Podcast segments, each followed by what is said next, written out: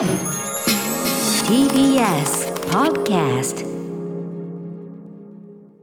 時刻は8時になりました。1月20日金曜日 TBS ラジオキーセッションにお送りしているアフターシックスジャンクションラジオでお聞きの方そしてラジコでお聞きの方もこんばんは。金曜パートナー TBS アナウンサー山本貴明です。パーソナリティの歌丸さんは東京 MX に向かったためここからはこの方とお送りしていきます改めて脚本家映画監督スクリプトドクターの三宅龍太さんですお願いしますお願いします。三宅です。よろしくお願いしま三す。宅さんとは明けましておめでとうございあ、ますですね。本年もよろしくお願いします。お願いしますお願いします。いかがお過ごしですか？いかがお過ごしですか？元気に過ごしてますよ。ね、はい2023年入りましたけどもね。入りましたね。はいあのーそうですね。あ、そう。またいつもの話で申し訳ないんですけど、あのええ講座をはい。がえっと年越してスタートしまして、おはいあの漫画家のためのプロット講座講座、はい。エキスパートコースっていうやつですね、うんね先週の土曜日にスタートして明日が2回目なんですが、はい、おかげさまであのまたたくさん受けていただいてるんですけど。好評で、は、はい。い。あのまだあの間に合いますというかですね。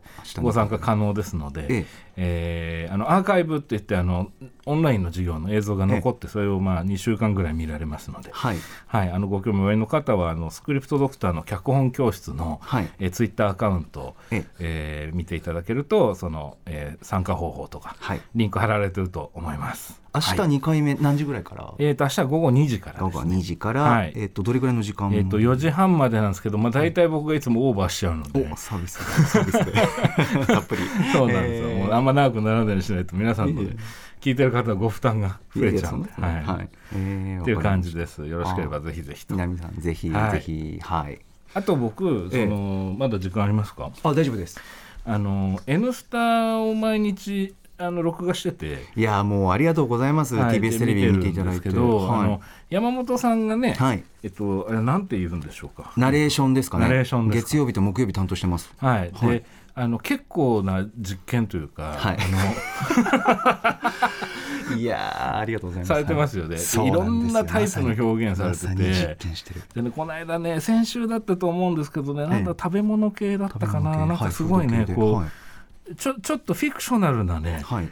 あのー面白さというかね、ええあのなんていうのまあ、ちょちょ例えばねあの、はい大塚芳忠さんみたいな抑揚というかほうほう。あのでねわあすごい山さんあのえなんだろうすすげえ攻撃してるっていうか攻撃してるっておかしいんで攻撃的というか。ぽい感じ。え、でも、ご飯物だったんですか？事件物ではごなく。飯物そうなんか楽しい話題だった。あ、そうですか。うん。その抑揚がすごくこうなんて言うんだろう。こうちょっとフィクショナルな魅力があってすごい面白くて。なんだろう。一旦別コーナーになってもう一回今度はニュースっていうかだったと思うんですけど、まあ、それは割はい。とそのシリアスな話題だったんだけど、えええ。その時はもうなんか別人のようにこうトーンがこえ、ぐっうと下がって。そう低いトーンになってて「うはあおーっつってかみさんと二人でねキャッキャッキャッキャ言ってね、うわ、嬉しいですね。ん嬉しい恥ずかしというか。え、何の回だろう？リンゴとかですか？じゃなく。かななんか取材 V のねあやつで。そうですか。うんへえ。なんかちょっとなんだろうなビニールハウス的ななんかなんだったかなあ、そうです大塚さんって吹き替えとかものされてる方ですね。ごめんなさいね。誰かをはの褒めるときになんか別の人のお名前あ、を出すのもう光栄というかプロの方で。うん、なんかねすい。ごいねあの楽しかったんですよ。おーやってるみたいな。まさにもう宮城さん、ええ。本当に宮城監督にそうおっしゃっていただいていえいえいえ。光栄ですし、でも恥ずかしいというか、もう右往左往しながら、もう全力で。いろんなことを今試している状況で,、うん。ですよね。もう「N スタ」という機会をもらって、うんこうなんていうのもう歓喜というか、はいはい。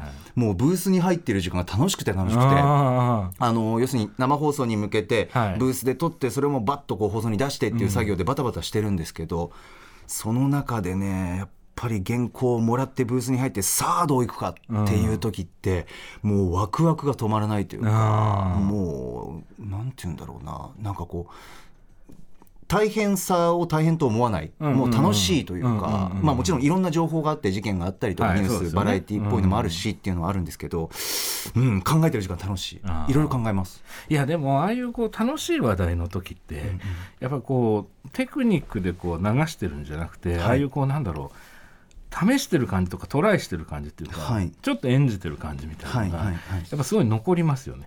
ああのやっぱすごい面白いっていうかやっぱ映像に彩りがっていうかね、はい僕映像撮る方の人間だから、ええはい、特に思うのかもしれないんだけど、うん面白く見てますよすごく。私ナレーターさんの声が入ってプロの方の入って、で映像だけじゃなくてで声が入るとまさに三宅さんおっしゃる通りなんかこう色彩豊かになるというか、うんうんうんこんなにパワーアップさせるんだっていうことにこう度肝を抜かれるっていう。番組でその声優さんとプロのナレーションの方とかもいらっしゃるから、ね。こんな声色出るんだとか、うんうん。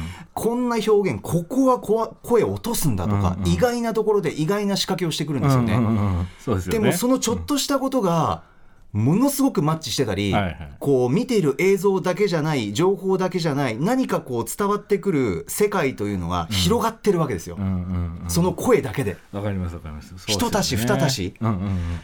だからね本当色彩なんですよ。できることたくさんあって、もう喋ると止まんないんですけどこれ、これまず特集やった方いがいいねや本当この話。まず原稿もらったら、うんまあ、こういう生放送で普通の山本として喋ってる時は別ですけど、原稿もらってさあどう読むかっていう時にうん。うんうんまず内容をもちろん確認して、その内容に対してまず考えるのは自分がどれぐらいの距離感で読むのか、うん。距離なんですよね。まず考えるの。は例えばなんだろうな。昨日で言うと僕読んでないんですけど電動スクーターのなんか免許が必要じゃなくなったとかっていうニュースがあったりとかして、自分だったらどう読むかなってまず考えるんですよね。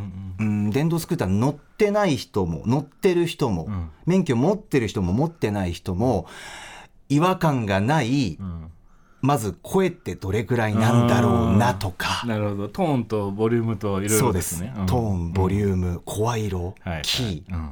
あと読む速度、はいはいはいはい。あとうんそのワンセンテンス最初の最初の文字のキーと、最後のなんとかです。すす。どれぐらいの低さにしようかなとか、置きに行くのかどうかとかね。語尾伸ばすのか、うん。パシッと切ってちょっとドライに行くのかとかもう無数にうん。あるんですけど、そう考えてる時が楽しいんですよね。表現してえとか、あと明るい映像明るい話題なんですよ。間違いなくっていう、例えば食事のなんかこうなんだろうな特集安い、うまいとかっていう時も、よしじゃあ明るく読もう。イエーイ安いぜっていういうふうにいくのは安直すぎて、逆に落として読むことで、なんかこうちょっとクールに伝わったりとか、はいはいはい。テンションをぐっと逆に勇気を出してぐっと抑えることで伝わる何かみたいな、出来上がる時の何かが違うんですよね。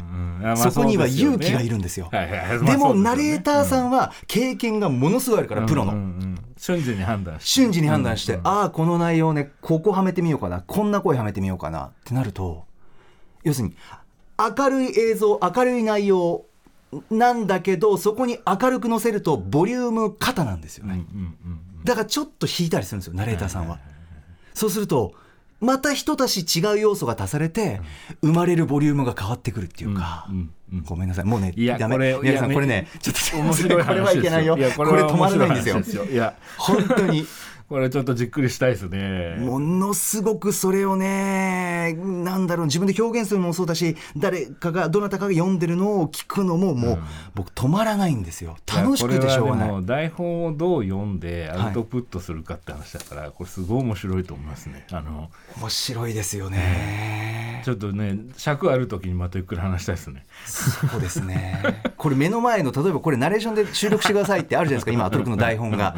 これも読み方によって全く違うっていうか、うん例えば TBS ラジオキーステーションにお送りしている「アフターシックスジャンクション」っていうのが TBS ラジオキーステーションにお送りしている「アフターシックスジャンクション」とか、なんかこう TBS ラジオキーステーションにお送りしている「アフターシックスジャンクション」っていうのがこの作業をもう何通りも考えてこれだってやりやってるのが好き。うん、楽しい。好き。めっちゃ伝わってくる。アクリル越しでも伝わってくるすいませんはい。なのでね、そうなんですよ。月曜日と木曜日は「N スタ」そんな心持ちで、まさに宮城さんおっしゃる通り実験あとチャレンジ。あなのでぜひねあのアトロクリスナーの方も、はい。月木「N スタ」ちょっとチェックいかがでしょうぜひぜひいかがでしょうか、うん。じゃあサブからそろそろということで。本当にねすいません。箕輪田プロデューサーが何とも言えない表情をしてる。面白いけどよく喋るなみたいな感じの。すいません。はい。三宅さんじゃあそんな、はい。三宅さんとこの後1週間のアトロクをプレイバックしていきます。お付き合いください。はーい After Six Junction. 1週間でお送りしてきた情報や聞きどころをまとめて紹介するアトロクフューチャーパストです。本日のお相手脚本家映画監督スクスクリプトドクター三宅龍太さんです。引き続きお願いします、はいお願いします。では早速今週のアフターシックスジャンクションを振り返ります。各パートナーが選んだ BGM をバックに振り返っています。それではまず1月16日月曜日。TBS アナウンサーうないりさです月曜パートナー熊崎和人アナウンサーがお休みということで代打を務めました。1月16日月曜日振り返ります。6時30分からのカルチャートークにはプロ書評家プロインタビュアーの吉田剛さんが登場。M1 チャンピオンウエストランドの河本太さんの知られざる素顔を語っていただきました。こちらは集英社オンラインの公式 YouTube で行ったインタビューをもとに話してもらったんですけれども私も実際にその YouTube 見まして河本さんは本当に見てると魅力がどんどん出てくるタイプだなって感じました。そして7時からの「ミュージックゾーンライブダイレクトは DJ 音楽プロデューサーラジオパーソナリティの TJO ことタケルジョン乙黒さんに高橋幸宏さんの訃報を受けて急遽 YMO とその遺伝子スペシャルミックスを披露していただきました。月曜日は歌丸さんがオープニングから高橋幸宏さんへの思いとともにいろいろな楽曲をかけてくれたことで私自身は YMO にそんなに詳しくなくって世代ではないのでどんな音楽を作ってきたのかそしてシーンに与えた影響なんかをすごく知る、はい、放送になりました。ありがとうございます。そして8時台の特集コーナービヨンドザカルチャーはアトロククルーが新企画の種をプレゼンしていくアトロクプレゼンウォーズ2023上がった企画はプロデューサーで金曜ディレクターの箕輪田さんからホーメテーナー。ああ見なきゃよかった。の2本。そして AD 片山くんからは手間ドリンク。そして木曜日の角ディレクターからはええじゃないか。そして歌丸さんからはもう許しておけない。私何度も言いましたよね。そして岩崎プロデューサーと作家の小川さんのダブルネームによる企画が過去6そして月曜ディレクターの保坂ディレクターはひらがなみ。そしてその時カメラが回った。構成作家古川さんはザ・ファースト進め大事ということでですね。皆さんぜひまあ、具体的な内容はタイムフィリーで聞いていただきたいんですけれどもこれは送りやすいと思った企画にメッセージ送ってください。歌丸アットマーク tbs.co.jp 歌丸アットマーク tbs.co.jp です。これからのアトロクを作るのはラジオの前のあなたたちですなわけ？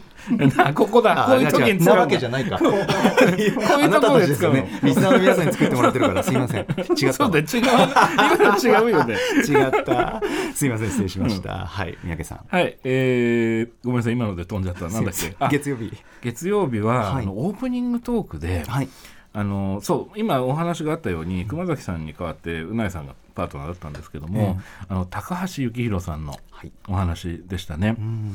これはメールとメかールは来てます。はい、はい。こちら、えーラジオネーム三毛猫電力さん、えー今週の聞きどころの一つは何といっても訃報が伝えられた YMO 高橋幸宏さんにまつわる歌丸さんの語りと、えーそれに呼応するような TJO さんの YMO とその遺伝子ミックスだったと思います。私は1996年生まれで YMO に関しては完全に後追いリスナーです、それこそ星野源さんやナイツの花輪信之さんのリコメンドを受けてライディーンやテクノポリスファイヤークラッカーなどよく知られている曲ならなんとなく聞いたことがあって好きという程度でした。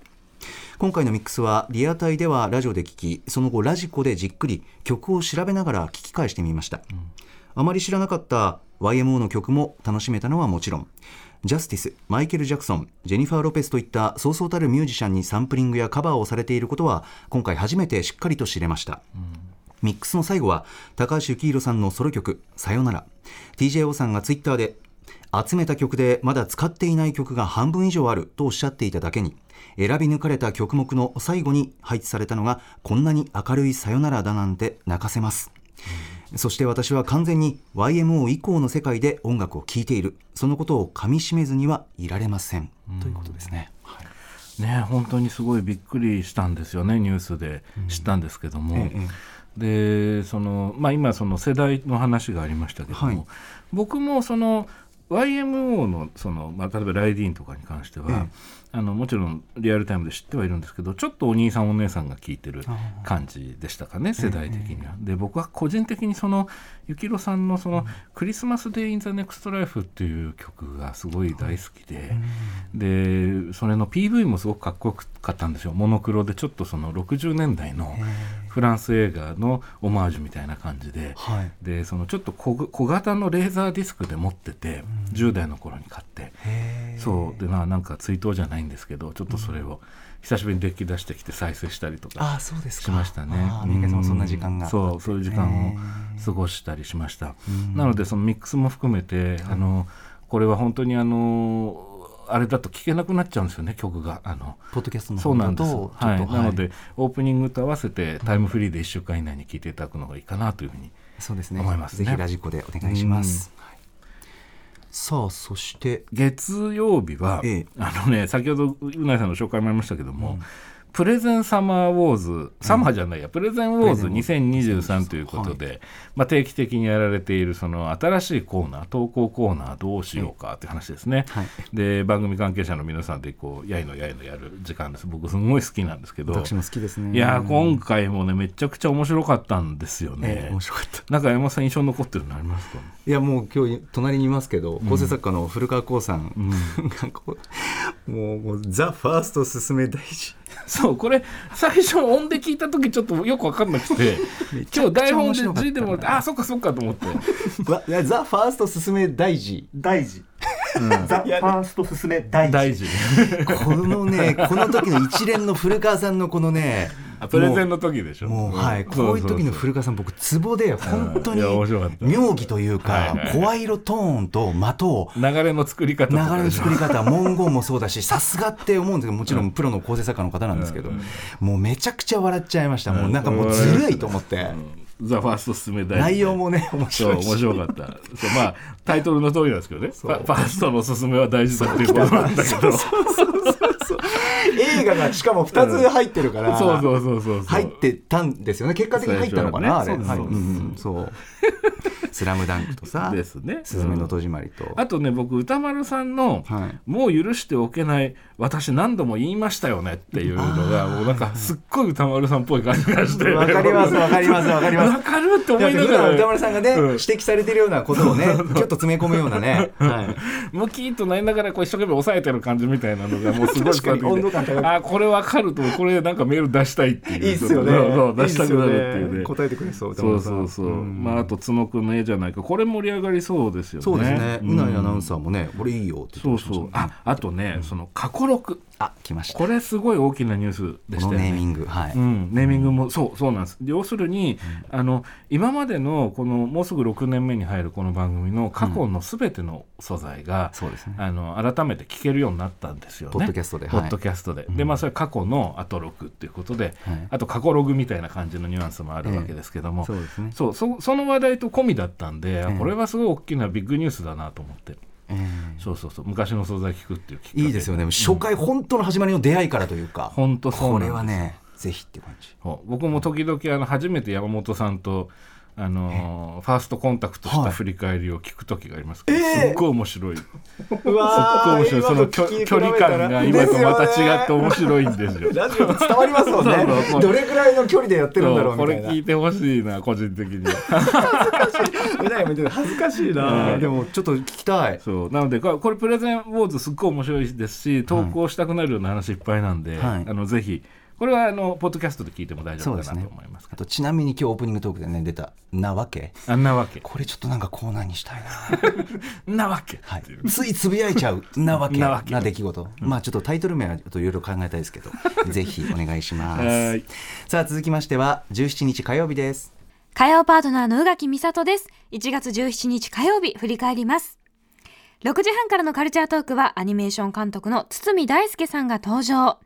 ネットフリックスで配信中の作品、鬼、神々山のおなりを中心にお話伺いました。いやもうちょっと、素敵すぎました。いや作品もなんですけど、堤さんが、あの光の表現の素晴らしさの根底に人の心の闇と光を描くとその姿勢があったんですねいや鬼店は絶対に行くしぬいぐるみ買う7時からのミュージックゾーンライブダイレクトはラッパーの金田シャーロックさんによる渋谷のクラブバーファミリーで録音されたスペシャルライブ音源を披露していただきました。そして8時台の特集コーナービヨンドザカルチャーは今年の美術展が丸分かり注目の10ベスト102023美術ライターの浦島もよさんに今年注目の美術展をランキング形式で紹介していただきました。浦島もよさんが過剰に面白すぎる。気になる展覧会がありすぎてまた2023年も忙しくなってしまいますね。福田ミラン展と重要文化財の秘密展あと樋口優子展は絶対に行くしえっ、と待って青堂伝前もあと駅員さんも行きたいしふう忙しい。はいということで火曜日でしたが、はい、ちょっとこれ多分笑いの余韻が残っちゃってますね。ね僕たちいろいろね。は、はい。いい。ろんな話してました。ははい。い。えっ、と火曜日はあのオープニングトークでええ。宇垣さんがあのシーセッドはい。の話をされてます。はいで今度のえっ、と来週金曜の映画表。ね。はい。映画表がシーセッドですよね。そうです。なんかこれあのなんだろうな予習じゃないけど、ええ。この宇垣さんがどういうふうにこの映画を見たかって話もあるので、ここも合わせて聞いてみても面白いかなというふうに思います。あの、ネタバレ等はなかった。ありがとうございます。はいであと歌丸さんがそのザ・メニューの話をされてねあの、はい。アニャ・テイライ女王の話。そうですね。でこれがなんかお話聞いてるとそのちょっと宮沢賢治の注文の多い料理店とかにも通じる世界観なのかなザみたいなのがねちょっと面白そうだなと見たいなと思いました。チェック。ですね。はい。はい。でカルチャートークでえーっと 失礼。はい。あの ONIというあのアニメーション作品のネットフリックスネットフリックス、はい。あのアニメーション監督堤大介さんリモートでご出演だったんですね、アメリカお住まいで、ええーアメリカとつながってお話だったんですけども、あのこのその堤さんのねお話がこれ僕ねすごく面白いなと思ったのは、ええ。あの堤さんのお声もすごい素敵だしお話し方もすごく聞き取りやすいんだけど、あのいい意味ですごく長く感じたんですね。そのなんだろうカルチャートークじゃなくて8時の特集聞いてるのかなっていうようなたっぷり感を感じたんです。で私も感じました。ですよね。で、はいこれなんだろうと思って。なんだろうそうそう。うん同じこと思ってるん。しゃ尺は普通のカルチャートークのはずなのに、ななんでこんなにじっくりたっぷりあのうん、で入ってくるんだろうと思ってね、すごくそれがまず最初の印象だったんですけども、お話の内容自体が、あの分かりやすくでもすごく専門的な話も出てきていて、でなおかつこれまあ明日の話でまた出るかもしれませんけども、えー、と堤さんこの後、あのアニー賞あのアニメーションのアカデミー賞と言われているアニー賞にこの「鬼」という作品が6部門でしたっけ、ノミネートされたんですよね。この放送の後にね、はい。が決まったんですよね。だからまあすごいタイムリーだなっていう。うん、でぜひその堤さんそのあのこのも専門的な話の部分もそうだし、あの8時台にね改めてなんか特集でねお話じっくりお聞きしたいなっていうふうにすごく思いましたね。ねえ、なんか分かりやすいですし聞きやすいですしそうなんですよねなんかこう、うん経歴というか今に至るまでのお話も面白かったな面白かったですはね。いそのトイ・ストーリー3とかね、モンスターズ・ユニバーシティとかね、ねすごい名前も出てきてそうそうそう。っていうこととかね、はい面白かったですね。ありますはい。さあそしてえっ、と、宮8時台の、えっと、ビヨンド・ザ・カルチャーですね。はいあの、まあ、注目の美術展っていうことですかね。あの、浦島もよさん。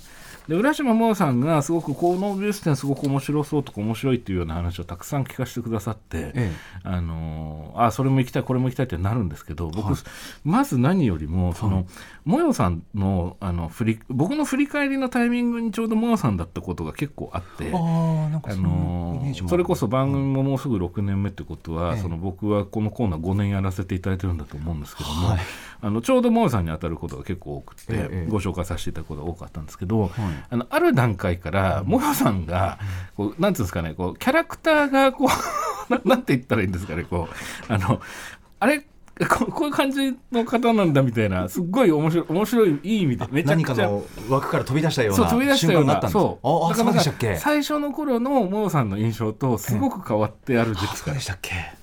で今回はその第2フェーズの方の野野さんなんですけどまあ面白いんですねお話が。あそう。古川さんもうそうなずいてそうそうですよね途中からまああの浦柳物さんっていうあの黒柳徹子を模したようなキャラクターとかをしたりとかっていうのがなんか途中からだんだん極まり始めてきて今完全にちょっと面白い美術に詳しい人みたいな感じになっててすごいいいんですよ森さんい。やめちゃくちゃ面白いですよね。えーそうなんだ。そうだから聞いてずっと面白いですよねそうずっと面白いですよ。それはわかりますうん、だから結構なんかゲラゲラ笑いながらこの美術展の話が聞けるって意外とないなっていうああか。そうもっとなんかこうイメージはしっとりとそうそうですよねしっとりした確かに。紹介っていうのはよくあるけどそうか。そうこんなね声出して笑いながら聞ける美術展紹介ってねなかなかないと思うんでね、なるほど。はい、これもちょっとお勧めしたいなと思いました。はい。危機として語ってくださるそうなんですねクだけというふうにも言えるんじゃないでしょうか。ありがとうございます。さあ続きましては18日水曜日です。水曜パートナーの日々真央子です1月18日水曜日振り返ります6時台のカルチャートークは純駆動書店池袋本店の書店員斉藤香奈さんが登場です2月から始まるアトロクブックフェアの詳細とそもそもブックフェアとは一体どういったものなのかお話を伺いました7時からのミュージックゾーンライブダイレクトは DJDJ キキさんが登場です。2000年頃に韓国で流行っていた曲の K-POP Y2K ミックス披露していただきました。8時からの特集コーナービヨンドザカルチャーは、かつては貴族の飲み物だった紅茶が手軽に飲める時代だからこそ紅茶を学んでそのありがたみを全力で実感したいんだ特集。ティースペシャリストにして英国紅茶アフタヌーンティー研究家の藤枝理子さんに紅茶の味わいが一味も二味も深くなる紅茶の歴史や文化について解説していただきました。紅茶の歴史は200年と短いとか、その中でどれだけ紅茶が国々を大きく動かしてきたのかとか連続の驚きでした。こんなに身近な存在なのに、まあ、だからこそ想像に及んでいなかった紅茶の様々な面たくさん見えてきました。これからもありがたく、でもガブガブと飲み続けたいと思います。以上、水曜日でした。はい三宅さんいかがでしたか？はい、えー水曜日はですねあのオープニングトークで、はいあの靴の話がね僕すごく面白かったですね。靴の話があったんはいです、ね。あのね日比さんがね、ええ足を痛めたのかな？あの、ええ痛められたのかな？なんか靴がねなかなかご自分の足の形とかサイズと合う靴に出会うのが結構大変らしいんですよ。はい。で僕もそうなんで、ええあのええ。僕も足のなんだろうなここうっていうのかな？幅がはい。結構広い方で、その長さの割に。はいはい。でそれでなかなかそのその何センチとかいうのでサイズ合ってるはずだっつって横幅がそうなんです。そうなんです。それがこうちょっと痛かったりするってことは結構あって結果的にちょっと大きめのを買って前に詰め物入れてみたいなことをまあずっとしてきたんですよ。はいはいで失礼。それで言うとその日比さんが、そのなんか、えー去年かな、えっと要するに階段上がってる時に、はい。そのなんか膝が急に曲がらなくなったっていうことがあったらしくてですね。はい。ででも痛いのは膝ではなくて、その足の裏だったみたいな感じ。でやっぱりそれ靴なんじゃないかみたいな話になって、でその実はその靴のその、まあ、オーダーメイドではないのかな？こうなんか修理なのかな？あの光栄っておっしゃってましたがね、のところですごくいいとこ見つけたっていう話で,、でこれがねすごい面白かったんです。へでー共感できる人すすごい多いんじゃないかなっていうふうに思っあてそうですか。うん。あそうだそうだと思いながら。僕も結局ブーツとかで大きめのにしてギューッとこう紐で縛って、はいはい。本当は前すごい開いてるんだけどみたいな。ね。そうよくですよね。開いたりするんでそうそうそう。なるほど。わかる。そうですね。そうなんです結構いらっしゃるんじゃないかなっていう。ねはい、思ってオープニングトークが一応伺ったですね。ぜひぜひ。はい、で、えーその上で、えーあえっとですね、どうしようかなどっち先行こうかな。あの、えっと SDGs ジャンクションえええがありますね、はい。い、いですか？その話して。ぜひぜひ。あのねうんとね杉蔵さんえはい。と,、えっと日比さんの対話なんですね。はい。でこの中であの、まあ、基本的には日比さんが聞く側で、はい。杉蔵さんが語る側っていう関係なわけですね、はい。番コーナー的にはね。でよくあのインタビューとかあるいはまあ人との対話の中でもだと思うんですけども、はい。あの直接的に質問するのではなくてその話題に関しての感想を伝えたり、はい。あるいは自分の意見を口にするという形で結果的にはそれが質問になる。つまりはい。相手から引き出すっていう、あのまあ、手法というかありますねそういう流れ。ね。でここの瞬間があったんですね日比さんの中でね。はいででその直後の杉蔵さんの言葉にこもるこうなんかこう思いの強さというかそのトーンがすごくこう変わるというかで最終的に杉蔵さんがそのコーナーを締められる時に、はい。あのちょっと喋りすぎちゃったかもみたいな感じでちょっと照れた感じでおっしゃってて、ええ。多分ご自分でもあそこでこうな何かある種のスイッチが入ったみたいな引き出されたというか。感じのご自覚が終わりだったのかなって感じ。で,、で僕ねすごい今回の SG ジャンクションが聞き応えがあったというか、あのーなんですよ。そうなんです。よ。そうなんです。あの三宅さんがおっしゃるところあそこだろうなっていうの僕もあの聞いたのでうんはいはい。わかります。うん。おあ日々アナウンサーがぐっとこう発信したんですよね。そここはちょっとうそうなんですよ、ね。行こうっていうところで。でそのなんかこうバランスが絶妙で、こうあのふわっとその発言があったんだけど、ええええいやなんかあそこがなんかコーナーの中のすごくこう構成でいう分岐点みたいな、転換点みたいな感じがあってあーちょっと聞き応えがあったなと個人的には思いました。いやーありがとうございます。いえとんでもない。はい。であとはあれですね、えっと、この日はあのビヨンド・ザ・カルチャーですね。はい、こちらメールをいただいております。えーラジオネームバジル高木さんです。はい特集とても面白かったです。えーソニーにてウォークマンの企画をされていた藤枝理子さんが、アフタヌーンティー研究家へと転身、えーとにかく上品で情熱的なトークにすっかり魅了されました、日本のお茶文化は初めて海外に輸出されたカルチャーであり、藤枝さんの茶を語らずしてビヨンド・ザ・カルチャーを名乗るなかれの一言も納得の濃い濃い内容でした、えー私たちがあ普段当たり前に飲んでいるお茶がどのように爆誕しどのように西洋へ渡りどのように茶の湯が、えー英国式アフタヌーンティーへとお変貌するのかをとても詳しく知ることができました、えー紅茶を制する者が世界を制していた時代。当時命がけで植物の密輸を行っていたプラントハンターによるスパイ行為はまさに007そのもの、大英帝国による紅茶支配への道は本当に映画が撮れそうです、というふうにおっしゃってます。あ本当そうですね、あのすごくこう一瞬アドベンチャー的なお話になる瞬間ありましたね。確かにありましたね。ねなんか絵が浮かぶっていうかね。うん。ごめんなさい。いいえ。ええ。で、あのー紅茶そんなに詳しくはないんですけど、まあ確かに好きで、はい。え気が付くとよく飲んではいるんですよ。あのへえもちろん全然もあの割とお安いものを読んでるんですけれども、あのでもお話を伺ってるとその楽しみ方って決してそのなんだろうものすごくハードルが高いわけではないんだなっていうことをあの教えていただいたような気がしました。もちろん伝統のある話っていうのもたくさん出てきたんですけども、はい。でその藤枝さんのえお話のされ方というか、が僕すごく印象に残っていて、ええ。ななんだろうこうあのーまあいい意味でその、なんかテレビを見てるような感じがあったと言いますか、ええええええ。ななんだろうこうえっと、常にこの先に起きることというか、そのプランっていうものが藤枝さんの中でものすごくしっかり終わりで、あでこのコーナーをこういうふうに、あのハンドリングしていくっていうような考えが、多分藤枝さんの中にええええ。終わりなんですよね、きっとね。はいはい。ですからその初めましてのゲストさんとの時間って、うん。はい。い、ろんな空気流れると思うんですけどそうですねでこの番組はもうだんだん常連のゲストも増えてきて、ええその慣れてるからこそシュッと本題に入る魅力っていうのもあるし、あのぐちゃってなる魅力もあると思うんですね。ええこの。生放送ならではの 人間同士のねでそれとはちょっと違ったある種の緊張感のようなものがこのコーナーにあってでその緊張感はでも嫌な緊張感じゃなくて、えええこうななんだろうなその藤枝先生の講習に行ったっていうようなはいはいわかります。わかります。上品さとこうきちっとした感じとあそうそうだからマナー講習を受けに行ってる時の感じっていうそうですね、はい。それをこう無料でこう聞かせていたそうだいて。そうそうそうそういう感じがあでってすごい面白くてそれも生徒さんが歌丸さんと日比さんみたいな感じで。しかも歌丸さん情報を事前にこうたっぷり入れてる、えっと先生藤枝先生っていうか。そうそうそうそう歌丸さんこうでしたよね。そうそうそうそう。よく知ってる。そうそうそうそう。あのカレーに絡めた話とかね。そうそう。スパイスのそうそうそう。ね情報とかも知ってたし具体的に。そうなんでですよ、でもあのだからこそ、その多分藤枝さんがそのご用意されてなかった部分の、リアクションっていうのがこう一瞬やっぱりこうちょっと違うラインの魅力が輝く瞬間みたいなことでしょうかつまりアクシデンタルと言いましょうか。だからそれははい。多分メールにもご指摘があったそのウォークマンに関するお話ですよね。はいありましたね。藤枝さんがそのウォークマンのお仕事されてたっていうことですよね前にね、はい。でその話に対して歌丸さんがその初代ウォークマンのはい。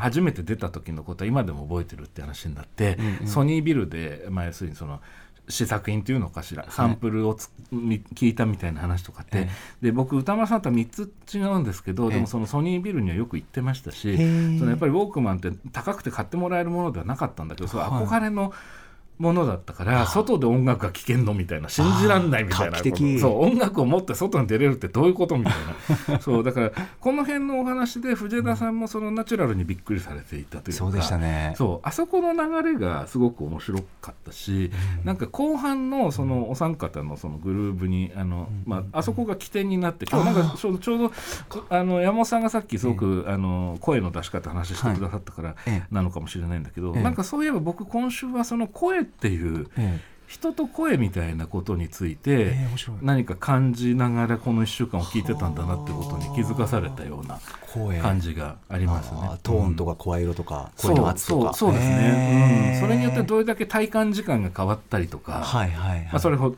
そ先ほどの堤さんのカルチャートークのコーナーなのにうん。1時間特集聞いたような感覚になるとか、そういや面白いなっていう。面白いですね。うん。そんなことを感じました。はい、ありがとうございます。ぜひぜひ皆さんの特集聞いてみてください。さあ続きましては1月19日木曜日です。木曜パートナーうないりさです1月19日木曜日振り返ります6時台カルチャートークはライターで少女漫画研究者の富山由紀子さんが登場富山さんが寄稿した荻上チキさん編集の本宗教2世をきっかけにコミックエッセイ漫画が宗教2世問題をどのように描いたのか伺いましたこれまで公に触れることはタブー視されていた宗教問題についてコミックエッセイという形で漫画の世界では一部描かれていたことをお話しいただいたんですけれどもこれからは SNS で個人でコミックエッセイっていう形で自分の経験っていうのを発信できるようになったのでよりこうタブー視されていたものも知ってもらいやすい環境になったなと。そういう意味では SNS って非常に素晴らしいツールだなっていうのを感じました。そして7時からのミュージックゾーンライブダイレクトは8センチ短冊 CD の専門 DJ でミュージシャンのディスクユリオンさんによる Z 世代に聴かせたい8センチ CD 的 Y2K ミックスをお送りしました。8センチ CD 私も持っていました。とっても懐かしい。だからこそミックスの中で私も聞いたことある曲あるかななんていう風に楽しみながら聴きました。そして8時からの特集コーナービヨンドザカルチャーは屋久島に伝わる古の歌松バンダを終え特集。音楽ライター大石はじめさんが3年にわたる取材をもとに屋久島でかつて歌われていた幻の古い歌雇用である松バンダとは一体何なのか迫る特集でした。なぜ屋久島で琉球民謡の影響を受けた歌が歌われていたのかこう真実に迫っていく様がまるでミステリー小説のようでした。非常に貴重な松バンダどんな歌なのか音源も、えー流れますのでぜひ皆さんタイムフリーで聞いてみてください以上木曜日でしたはい、三宅さんいかがでしたか？はい、えー木曜日はですねあのオープニングトークで「はいえー非常宣言」という映画があありましたね。はいあのでそれをうないさんが見に行かれたと。で,、でその上でそのうないさんの中でその911あの2001年の9月11日のアメリカン同時多発テロですね、はい。の方に気持ちがこうこうスライドしていったっていうんでしょうか。そうでしたね。うん。でその911のリアルタイムではその実はあまりよく分かってなかったんだけれどもっていうとこと。でうん。はい。でまあ、飛行機の映画ということもあってユナイテッド93をご覧になったりしていろいろ思うところがあったっていうようなお話なんですね。で、このオープニングトークはねすごいね僕はあのみ密度が濃かったなというか。そうでしたね。うん。うん。でまあ、特に15分目あたりにものすごい重要な話になってたりもするんですよね。はい。その人の人は基本的にその自分にこう直接的に関係のある狭い範囲のことっていうしか実感できないのかどうなのかみたいな話ですね。はいはいでうないさんはあのこれ,、まあ、これはうないさんの言葉で繰り返し言われてましたけど、その非常にこう学生の頃とか、今よりも若かった頃に直接関わりがないと自分が感じている出来事への関心っていうのが全く湧かなかったっていうのがねすごく興味深いでだから本当にこのアナウンサーの仕事につけてよかったってそうでなかったら、今も関心を持てなかったんじゃないかって考える時があるっていうお話を。あの時に楽しいニュアンスも入れながら、はい。結構これ重要な話だなっていう。そうですね。まあアナウンサー同じアナウンサーとしても感じる部分ありました。うんはい。うんですよね、はい、なので、まあ、そのこれも実はだからその感じたことを言葉にして伝えるっていう話とすごくつながる部分なんだと思うんですけども、はい。えっと、ちょっといつものあのオープニングトークとは違うので、えあの面食らう方もいらっしゃるかもしれませんけど、なんか歌丸さんとうなぎさんが結構ガチで話し合ってる感じが、うん、スリリングで聞き応えがあったなと思いました。あとはすごいなってちょっと思ったのが、はい。最初歌丸さんに今週2回目だねと、うんねそうそうそう。アナウンサーが、まあ1週間まあでもその何ももう2回目だしないですよって最初言ってたうないアナが非常宣言ああそういえば見ました、そっからのこの話ですからね。そうなんですよね。そこの流れっていうのが、なんかもうなんだろうな計り知れないなこのアナウンサーと思いました、あそうなんですよね。ね。だからその話が終わりかけた時歌丸さんが最初からこの話すればよかったじゃんっておっしゃったんだけどでも多分うないさんの表層にそれは上がってきてなかったっていうことなんじゃないですかね。そういう見方も面うん、白いですね、だから多分なるほどあのポンプみたいなもんでこう動かすことでこう組み上がってくるみたいななんかだからこう用意していたことを喋ってるのではなくてこうどんどんどんどんこう紐づかれていくというかでそこがねやっぱこの時間がなんかあのなんだろう対話っていうものについてすごい考えさせられるようなね対話と展開というか。私も思い当たる節がある局面というか、うん歌丸さんに、あ今日引き出してもらってる、はいはい。引き出してもらったからこれ出たんだっていうことがあって、なんかそういうような流れっていうか。そうなんです、はい。そうなんです。だからさっきのその日比さんの杉戸さんの話ともつながるというかい、いろいろちょっとね感じるものがありましたね。なるほど。はい。うん。はい。で、えーこの日はですね「ビヨンド・ザ・カルチャー」も素晴らしかったんですよ。いやーこれも楽しい特集でした、はい。えーこちらメールいただいております。ラジオネームコミコさん、はい。えー松バンダ特集とても興味深く拝聴しました、はい。最初に流れてきた佐藤茂さんの歌を聞いて思わず涙が溢れてきたのは、亡き祖母を思い出したからです、与那国島で生まれ育った祖母は6人の子供を育てるため石垣島へ移り住みましたが、故郷や祖先への思いは人一倍強く、よく仏壇に向かっては寸歌にを歌っていました、いつもは厳しい祖母の時折涙声になりながらの歌に言葉の意味は分からずとも故郷を思う気持ちが伝わり私はその時間が大好きでした、途中松バンダと寸カニに共通点があるというお話にやはりと思い98歳で亡くなる直前まで手を動かし歌っていた祖母の映像や録音がどこかに残っているはず。こちらもちゃんと保存しておかなくてはと思っていますということです小美子さん。はい。なるほどですね。ありがとうございます。いやこれは素晴らしい特集でしたね、あー本当に、あのまあ大石はじめさんはい。もちろんね、何度もいらっしゃってる方でで、まあ、いつもとはちょっとトーンがやっぱり違ってねっていう感じで、で あの松バダその要は鹿児島の屋久島に伝わる民謡。はいですよね。ただそのある段階でその歌の伝統というのがまあ時代の流れの中で途切れてしまったと、ええで特に70年代80年代に途切れてからはその幻と化してしまって、その実際どういう場面で歌われてどういう歌だったのかもはい。長い時間謎だったっていうことですよね。まあ、そこをどうこうほ掘っていく話でもあったんですね。一方でその,、その松バンダ交通みたいな感じで地元でその松バンダって言葉自体は残ってる。はい。だからやっぱりその重要なこうこの島のねそのや屋久島の方々のスピリットというかアイデンティティにまあ関わる、まあ、何か刻まれているものであるらしいということなんですよね。そうでした。ね、うん、でじゃあそれは一体何なのか松バンダとは一体どういうものなのかっていうことを、大石さんが探りに行くある種のルポの構造にもなっていて、おっしゃるとりですね。だからそれがさっきうないさんの紹介にもあったんですけども、ええ。ちょっとこうミステリー小説という表現をさっきああされてましたけども、はい。ミステリアスでもあるし有限でもあるというか、あうん。なんかねすごくこうだ徐々に徐々にこの1時間の中で霧が晴れていく感じっていうんですかね。はいはいそのうん、その感じがねすごく素敵で、で合間合間にその実際の音源を聞くことができるんですね。すね。